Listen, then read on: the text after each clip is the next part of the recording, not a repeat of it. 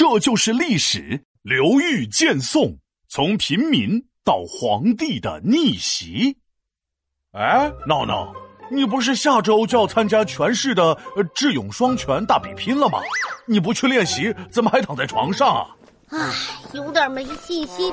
你看我的对手，这个挺好，有最强大脑；那个挺强，赢我没商量。哎呀，闹闹，这仗还没打，你怎么先乱了阵脚？一个人要想成功，实力很重要，自信也很重要。哎呀，我还是没有信心。嘿，没关系，听完刘裕的故事，你肯定会自信心爆棚的。嗯，刘玉是谁？他很厉害吗？这个刘裕是南北朝时期南朝宋的开国皇帝。别看他后来挺威风，小时候的生活可惨了。不会吧！一个皇帝能有多惨啊？这个刘裕出生在东晋一个特别贫穷的家里，你看他的小名就知道了。啊，皇帝还有小名啊？你看我，我叫李闹，小名呢叫闹闹，他叫刘裕，小名一定叫玉，对不对呀？什么跟什么呀？刘裕的小名叫季奴，寄养的寄，奴隶的奴。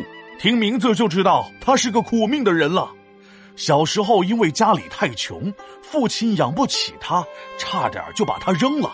幸亏有好心人救济，才让他捡回一命。啊，这也太惨了吧！那后来的他是怎么当上皇帝的呢？当然是靠他自己的努力了。长大后的刘裕参了军，然后平定东晋的内乱，割据势力全打断。对外攻打十六国，收复失地一落落。刘裕凭借雀跃阵打赢北魏，不被困。雀跃阵是谁？他怎么这么厉害啊？雀跃阵不是一个人，而是刘裕发明的一种像弯弯月亮形状的阵法，打仗时的一种战术。刘裕当时派出了少量骑兵，引诱北方敌军前来攻击。北魏三万铁骑到达的时候，刘裕两千人的队伍已经摆好了雀跃阵，那是步兵加水军，骑力来断金，战车来配合，专门打骑兵。两千对三万，强弱来作战。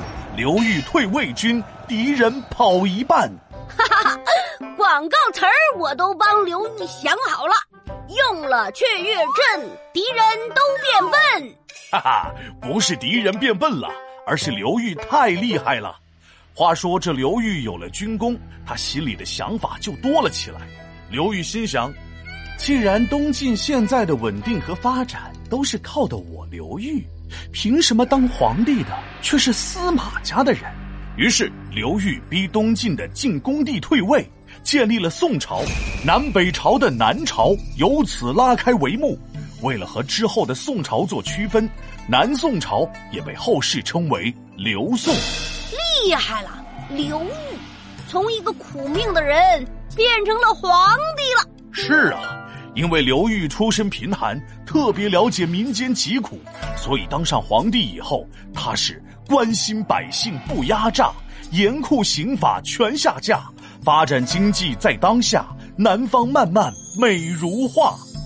东晋的时候，名门望族把控政治、经济、生活等方方面面，导致了国力衰微。所以刘裕吸取了教训，挑选官员的时候，不再选取名门贵族，而是让出身贫贱、有才华的人当官。这个刘裕真的是太厉害了！听完他的故事，我真的是信心满满。我决定了。哦，你决定要起床练习跑步和下棋了？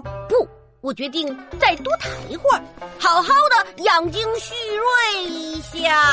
哎呀，你个小懒虫，快给我起来！